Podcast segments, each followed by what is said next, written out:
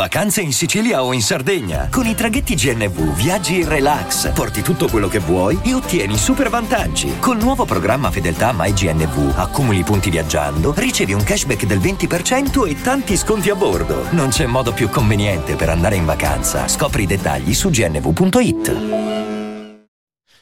Questa è struttura. La chiamiamo Cogito Studios, ma può diventare qualsiasi cosa tu desideri. Devi solo crederci fortissimamente. Ma ora per te è giunto il tempo di scegliere. Nella mano destra c'è una moneta da un euro. Se la scegli domani ti risveglierai nel tuo letto e potrai prenderti un caffè.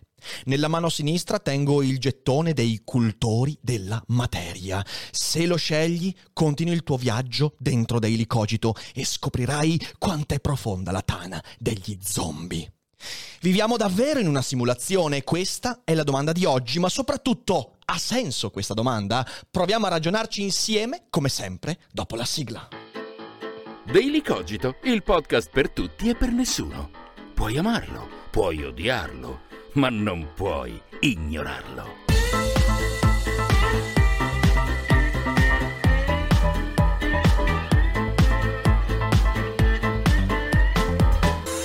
Quante sono le possibilità che tutto questo sia una simulazione, una finzione, un'illusione, un'allucinazione. Una cosa che non è allucinatoria è il gettone dei cultori della materia che verrà ricevuto insieme ai libri ordinati con il preordine del bundle di Elogio dell'idiozia, di Pianeti Impossibili e di Racconti della vera nuova carne, eh, editi, riediti da Polignani. Quindi vi arriverà un gettone direttamente costruito costruito qui ai Cogito Studios con una certa fatica, quindi tenetelo ben da conto, eh, mi raccomando. Ma torniamo a noi, siamo in una simulazione?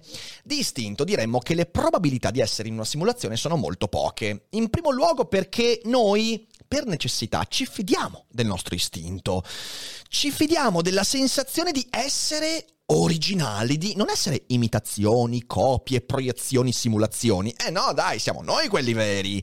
In secondo luogo, guardando alle nostre simulazioni ci rendiamo conto che esse sono molto rudimentali, anche quelle più incredibili, però sono abbastanza rudimentali come imitazioni della realtà. Non esiste ancora la simulazione in HD, sono un po' come i sogni, molto precise nelle cose che guardiamo direttamente, ma appena volgi lo sguardo intorno sfuma il tutto e sembra sempre più etereo. in terzo luogo, la nostra vita ha per noi il significato che le attribuiamo. E in una simulazione questa cosa non può essere fatta e vedremo anche perché. Ma queste tre obiezioni sono molto deboli, perché in primo luogo fidarci del nostro istinto, ma non dovremmo. Tutto della realtà ci inganna. Anche il nostro istinto, che è fatto di sensorialità e pregiudizi, ci inganna. Non è vero che l'istinto c'ha ragione. Non è vero che dovremmo fidarci del nostro istinto. No, l'istinto ci manda a sbattere contro un albero molto, molto, molto spesso. In realtà bisogna fare dei processi mentali abbastanza complessi per arrivare alla vera verità. L'istinto non è, non è buona, non è un buon metodo di conoscenza. In secondo luogo, è vero che le nostre simulazioni sono rudimentali, ma magari altre non lo sono. E il terzo punto, cioè il fatto che noi diamo significato alla vita, non possiamo saperlo davvero. È un po' un'autodifesa. È che vogliamo dire di poter dare un significato alla nostra vita. E forse anche pragmaticamente molto utile. Però, di nuovo, non possiamo esserne così certi. Perciò, perciò ho brutte notizie. Le probabilità di essere in una simulazione, e non parlo dei cogito studios, parlo di tutto l'universo, le probabilità di essere in una simulazione sono altissime. E oggi vi racconto perché, sperando di non gettarvi in uno smarrimento irrimediabile.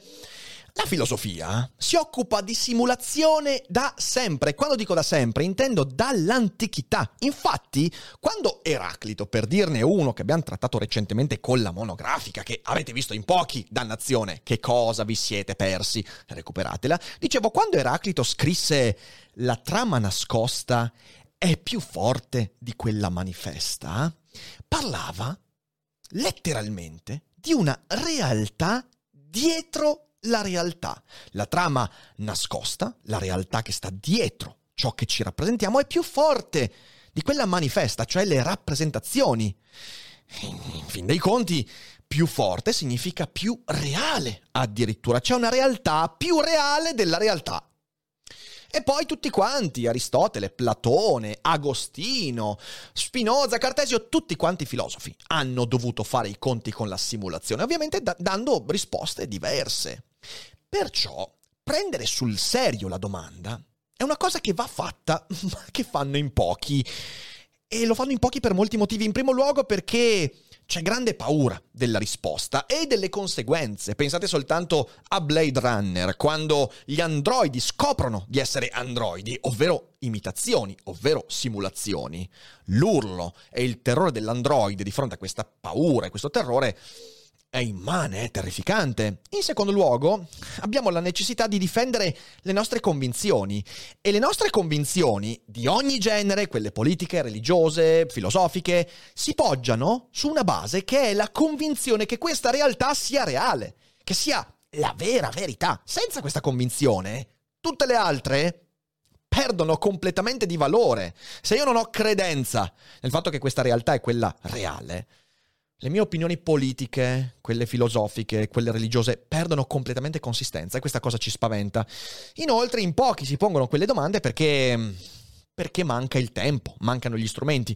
E per fortuna i filosofi il tempo ce l'hanno. Gli strumenti, non lo so, valuterete voi, ma il tempo sicuramente sì. Ora, quando ci poniamo quella domanda, ci sembra futile. Eh, il problema è che quella futilità, di nuovo, è mal, mal riposta. Perché noi viviamo continuamente dentro simulazioni, tra simulazioni, sopra simulazioni. Per esempio, questa cosa che stiamo facendo adesso. Io che guardo l'obiettivo, voi che guardate me che guardo l'obiettivo in differita o in diretta, comunque con una montagna di mediatori tecnologici, sensoriali, intellettuali. Questa cosa che stiamo facendo, signore e signori, è simulazione, letteralmente l'imitazione dell'imitazione dell'imitazione dell'allucinazione. Comunicare in chat mentre i pixel mi replicano, se siete in live, o scrivere un commento mentre ascoltate la mia voce riprodotta dagli speaker del vostro computer o dello smartphone. Tutto questo è una simulazione e dobbiamo avere fede che dietro quei pixel, dietro quegli speaker, ci sia una persona, ci sia una realtà, ma io non posso provarvi in, alcun modo di non essere non so, eh, una, una, cosa eterea o pixel puramente prodotti dal nulla, un deepfake come si suol dire. Non ho nessun modo per provarvi questa cosa e voi non avete nessun modo per capirlo fino in fondo. Dovete avere fede, crederci. Eh, d'altra parte, provate a pensarci un secondo. Le storie che formano le nostre convinzioni sono simulazioni, nel vero senso del termine. Per esempio, la vostra fede religiosa deriva da storie che vi sono state raccontate, storie nei libri e i libri simulano, ricostruiscono, riproducono. Oppure la vostra convinzione politica. Siete comunisti, fascisti, liberali, libertari, siete socialisti di qualsiasi tipo. Tutto deriva da storie, ovvero modi con cui altri individui che voi supponete essere reali ed esistiti nella vera verità che è la nostra, anche se magari sono morti, passati, dimenticati, sepolti e arrivederci, quelle storie, quegli individui sono veri, ma la vostra convinzione politica rimane una simulazione.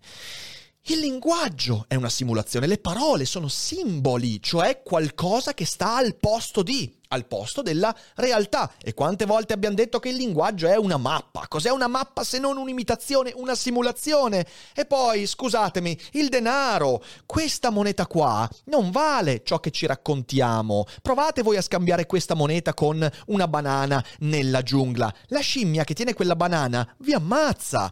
Il denaro quindi è una grande simulazione. I videogiochi sono simulazioni di simulazioni in cui i personaggi imitano, simulano, come in GTA, comportamenti elementi e tendono di essere definiti quanto l'esperienza che abbiamo di tutti i giorni.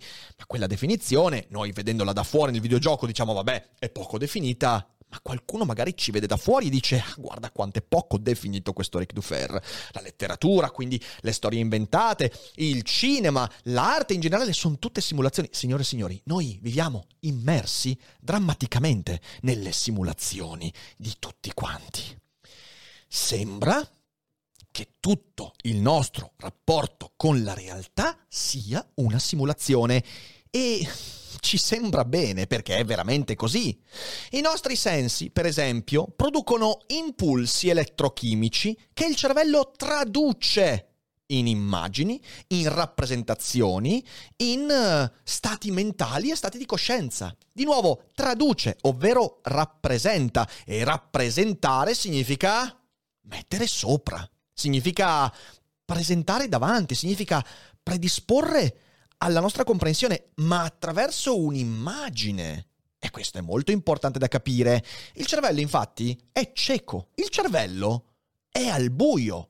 Il cervello non vede, non odora, non tocca. Il cervello traduce ciò che dei nervi mandano attraverso dei filamenti di cellule dentro il cranio e il cervello cerca di farsi un'immagine. È la teoria del blind brain. Il cervello è cieco e non sa veramente nulla di quello che c'è lì fuori. Sono tutte immagini. Quindi il cervello è cieco e deve creare indovinate un po', simulazioni di quello che sta al di fuori, rappresentazioni, fenomeni. E Kant, a proposito di fenomeni, aveva capito perfettamente tutto questo. In effetti, nella sua filosofia è diventata molto famosa la dicotomia fra fenomeno e noumeno. Fenomeno, dal greco significa ciò che si presenta di fronte, noumeno è l'essenza pensabile, immaginabile, ma inconoscibile della realtà. Il noumeno, per esempio, è l'eternità. Io l'eternità posso pensarla, posso pensare a un tempo infinito, ma non ne ho esperienza. Dio, l'immortalità, tutte queste sono cose che io non posso esperire empiricamente, ma posso immaginare. Quello è il noumeno. Il noumeno è tutto ciò che sta oltre il confine di ciò che riesco a rappresentarmi, cioè il fenomeno. Ecco, Kant è perfettamente consapevole che quella dicotomia esiste esattamente per come siamo costruiti, perché il nostro cervello non vede niente al di fuori, costruisce, rappresenta. E pur nella nostra rudimentalità, noi viviamo immersi in simulazioni autoprodotte continuamente. Produciamo simulazioni, qualcuno potrebbe dire, ma ma che palle tutto sto smanettare in simulazioni, ma perché? Beh, le produciamo perché è conveniente, economicamente conveniente e perché siamo cognitivamente portati a farlo. Infatti, in questa produzione, iperproduzione di simulazioni, il rapporto fra costi e benefici è molto positivo. Fare simulazioni ci costa energie, errori, un sacco di... però i benefici che ci porta il produrre simulazioni sono enormi. Ci permette di esistere e sopravvivere. Noi sopravviviamo perché ci figuriamo il mondo in un modo comprensibile e se quelle simulazioni sono in linea con ciò che la realtà reale è, con ciò che la trama nascosta è, allora forse eviteremo di farci mangiare dalla tigre che ci sta inseguendo o esplodere dentro una navicella verso Marte e via dicendo. Ecco, quindi il rapporto costi-benefici è molto, molto positivo anche se la grandissima parte delle simulazioni fallisce. Pensate soltanto alle simulazioni che gli astronauti fanno per andare sulla Luna, sull'ISS, eh, su Marte. Quasi tutte le simulazioni falliscono, ma è attraverso i fallimenti delle simulazioni che capiamo come simulare in modo ancora più vero ed efficace. E quindi per quante falliscano poi basta una che riesce per figurarsi bene il mondo, per avere successo. Detto questo, dobbiamo tuffarci nell'abisso. Sì, se questo per voi ancora non è stato un abisso, adesso ci tuffiamo nel vero abisso.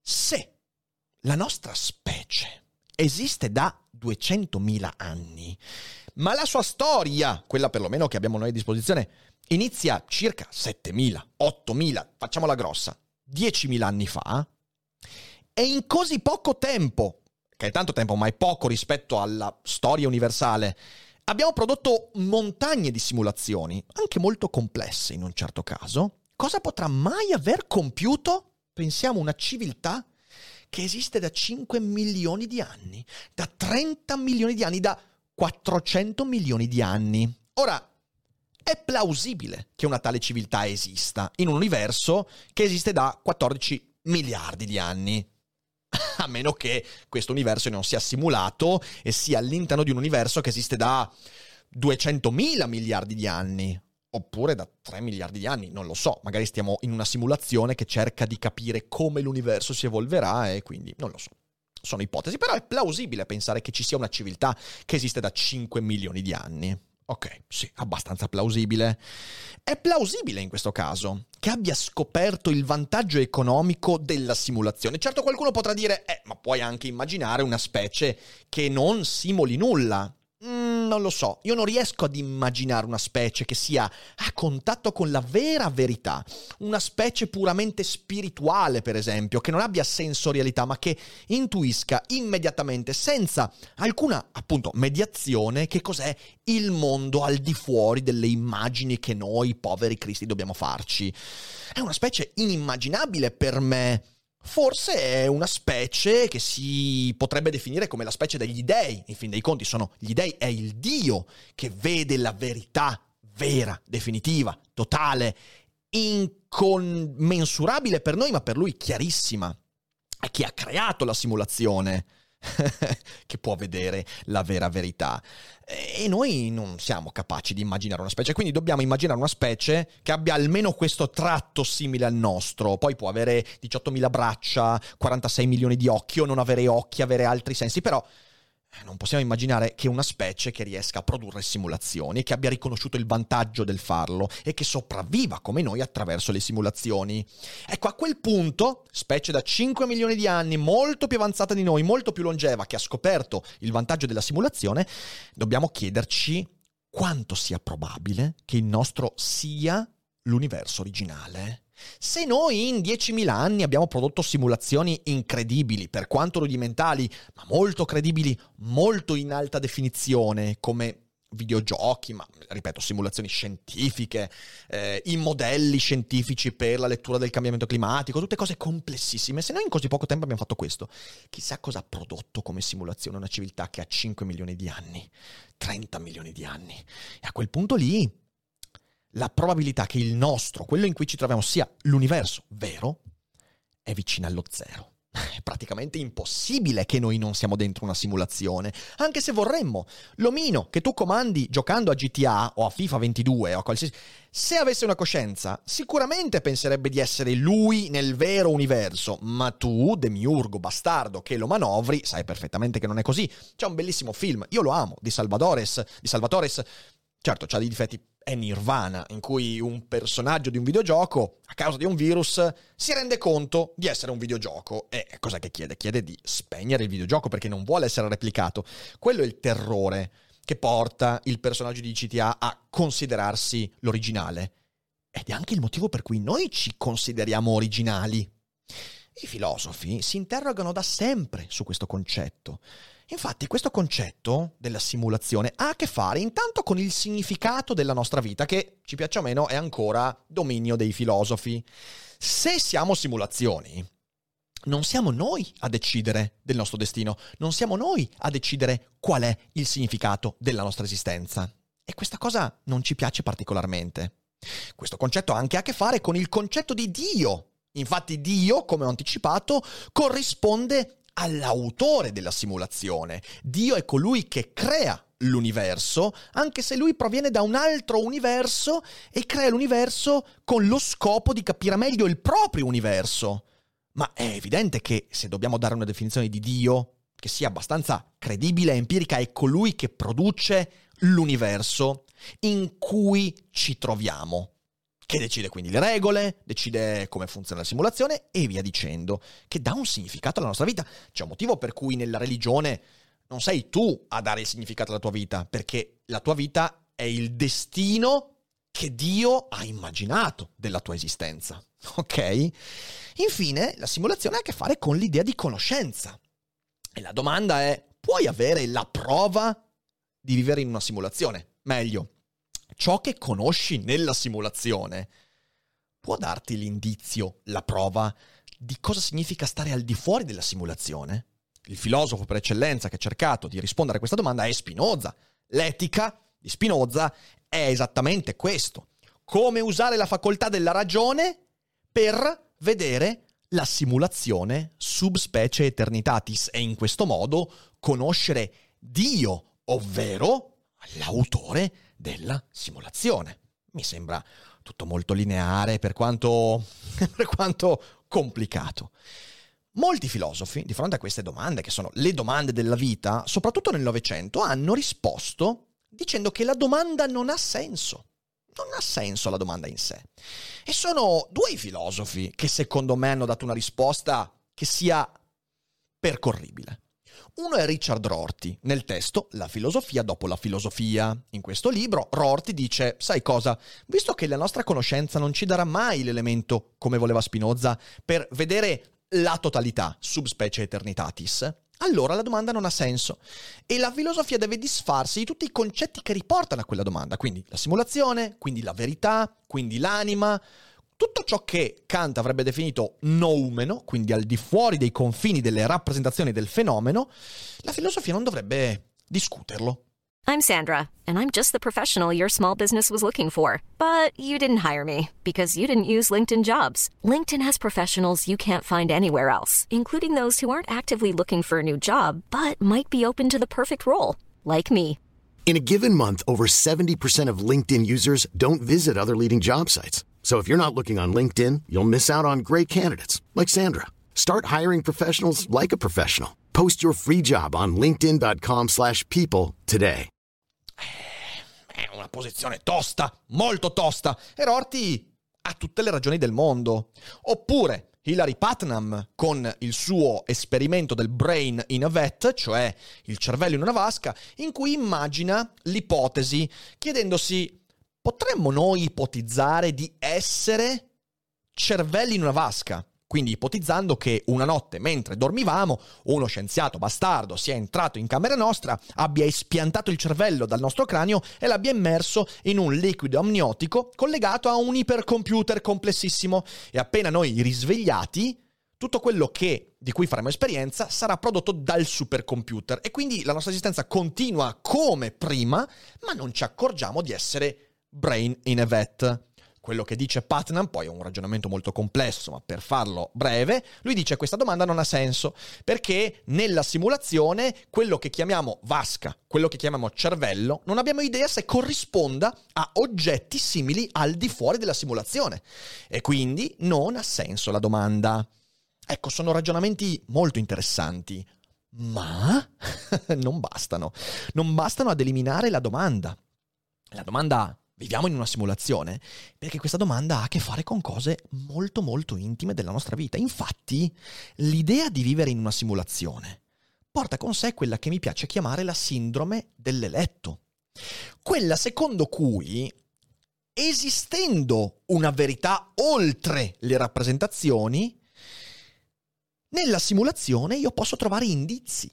C'è un modo per dare concretezza al fatto che io mi rapporto alla realtà.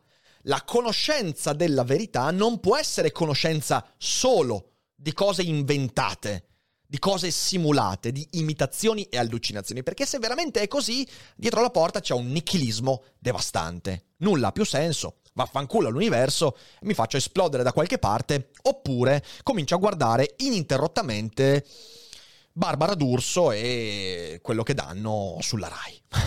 Questo è un nichilismo terrificante, effettivamente. Stavo dicendo cose molto più compromettenti, ma per adesso eviterò. E questa idea ci terrorizza. Dobbiamo pensare che invece conoscere e fare la fatica di conoscere ci porti indizi sulla realtà. E questo è un peso importante che non possiamo derubricare a è solo un'ipotesi. Anch'io, quando conosco, studio, guardo, faccio esperienze, voglio che tutto questo bagaglio mi permetta di capire meglio la verità. Anche se Rorty mi dice che questa roba non ha senso. Eh, non basta dire che non ha senso. Il secondo aspetto della sindrome dell'eletto è che io ho la capacità di smascherare la finzione, perché sono superiore, perché sono l'eletto, come Neo in Matrix, che ben lungi dall'essere necessariamente l'eletto potrebbe essere semplicemente un tossicodipendente che finisce nelle grinfie di Morpheus, Pusher, che gli dà l'LSD più potente del mondo. Ok? È un meccanismo però quello dell'eletto che si ripercuote in ogni aspetto della vita. Si ripercuote in politica, si ripercuote nella filosofia, ovunque. Io sono quello che ha capito più degli altri la verità. E quindi tutto il complottismo, insomma sì, sono cose che, che conosciamo molto bene. L'ultimo elemento che non fa bastare le risposte di Rorty o di Putnam è che il fatto di essere macchine simulatrici, noi siamo macchine simulatrici, eh, ci fa sospettare la simulazione altrui. Cioè noi guardiamo agli altri come macchine simulatrici. E abbiamo ragione a farlo, perché effettivamente sono quello che sono, macchine simulatrici. Rorty e Putnam hanno ragione, eh. La verità ci dà alla testa. La verità è una dipendenza, è una droga, la verità, per la nostra cognizione. Noi siamo imbevuti di verità e questo ci fa fare degli errori devastanti, ci getta nella fede cieca, ci getta in credenze assurde, ci getta nella sindrome dell'eletto, ci fa porre domande che non hanno senso e che magari ci fanno perdere un sacco di tempo e magari non ci fanno capire la verità, volendola capire. Ci fanno presupporre la verità, volendola capire, e poi magari non esiste. Una dipendenza però da cui non abbiamo ancora capito come sottrarcene. Mi piace pensare alla filosofia come il tentativo di sottrarci a quella dipendenza. Il problema è che quella domanda ce la facciamo da, dalla notte dei tempi e ancora non abbiamo la minima alba di quale possa essere un indizio. E il motivo per cui non ci sottraiamo, e l'ho detto all'inizio, eh, siamo cognitivamente portati a simulare e di conseguenza a chiederci cosa sta dietro alle cose. Non possiamo sottrarci da questa domanda e questa domanda ci fa molto male. E se volete un nome che insomma in questa inizio stagione è ricicciato fuori molto spesso, ha ragione, un nome di un filosofo che ha cercato di ragionare in modo veramente originale, veramente potente su questa, su questa tematica, beh, è Nietzsche. Ne abbiamo parlato anche nella monografia su Zarathustra, ne abbiamo parlato a suo tempo nella monografica su Nietzsche, il progetto nicciano del superamento dell'uomo, l'uomo è una corda tesa fra il prima e il dopo, ok, sapete bene, insomma, è esattamente questo. L'oltreuomo, domanda che mi fate continuamente, che cos'è l'oltreuomo? L'oltreuomo è l'individuo che non ha più bisogno di porsi la domanda sulla verità. Rorty, Putnam, con i loro esperimenti mentali e i loro ragionamenti, cercano di perseguire ciò che Nietzsche aveva detto. L'oltreuomo non ha più bisogno di domandarsi cose sulla verità, su Dio, sull'eternità, si è disfatto di quella dipendenza e vive quindi questa vita, non un'altra vita. Non si pone più la domanda sul fatto che questa possa essere o meno una simulazione, non ne ha più bisogno perché non è più un tossicodipendente della verità. A Morpheus, l'oltreuomo, direbbe: Toh, signor Morpheus, esco dalla porta e non prendo né la pillola rossa né la pillola blu. Che è una possibilità che Nio forse neanche contempla. Cosa che ci fa capire quanto l'eletto in realtà fosse un coglione. Ecco, questo è il progetto nicciano. La filosofia di Nietzsche mira a questo. E in effetti c'è quell'aforisma straordinario in cui Nietzsche afferma: se davvero esistessero gli dei, come potrei io sopportare di non essere uno di loro? E la gran parte degli esseri umani, perché come diceva Eraclito, i molti non valgono nulla e sono pochi a valere qualcosa, la gran parte del genere umano, immaginando l'esistenza degli dei, ovvero di coloro che producono la simulazione, vorrebbero essere come loro. E quindi si pongono la domanda sulla verità. E questo ci fotte. Ma secondo Nietzsche gli dei non esistono. Il che significa non ha alcun senso porsi la domanda sulla simulazione. Ma la conclusione del buon Friedrich è più o meno la stessa a cui pervengo io. In fin dei conti noi siamo ancora umani, troppo umani. Non riusciamo a toglierci di dosso quel peso immenso, quella tossicità della verità e ancora da quella domanda traiamo fin troppa conoscenza forse fasulla, forse reale, ma sicuramente una conoscenza che rischia di deviare la nostra vita e di portarci a credere cose che in realtà non sono vere. Quindi, ha senso porsi quella domanda? Sì, se ci consideriamo esseri umani. No, se miriamo a qualcosa di più, se miriamo all'oltreuomo, quindi a un essere umano che stia radicato in questa esistenza e non in un'altra. E credo che questo pensiero possa darci un sacco su cui riflettere e spero in questo Daily Cogito di essere riuscito a darvi degli elementi di riflessione che sono sicuramente affascinanti ma non devono farci troppo male. Io vi ringrazio tantissimo per aver passato questa domenica pomeriggio in live insieme a me oppure di aver visto o sentito fino in fondo questo Daily Cogito. Vi ricordo però che Daily Cogito vive delle vostre condivisioni, quindi se apprezzate la trasmissione, ricordatevi che lì fuori è pieno di gente che ha bisogno di scoprirla. E quindi ciò che vi chiedo di fare è di condividere la puntata sui vostri social, ma non una condivisione così, ah, tac, tasto condividi, è bello, una cosa che farebbero tutti i pigri. No, io vorrei una condivisione motivata. Cari amici, guardate questa puntata perché ho scoperto queste cose, perché mi ha trasmesso queste cose attirate, raccontate storie simulate per gli altri, ciò che per voi è daily cogito. E questo potrebbe essere interessante. Di nuovo, grazie mille. Se siete in live non andatevene perché adesso chiacchieriamo in chat e abbiamo anche un mecenate che entra in video chat con noi usufruendo dei eh, vantaggi del livello 3 nell'abbonamento di Twitch. Per tutti gli altri, grazie mille per l'ascolto, ci rivediamo presto e ovviamente non dimenticate che non è tutto noia ciò che pensa. Ciao!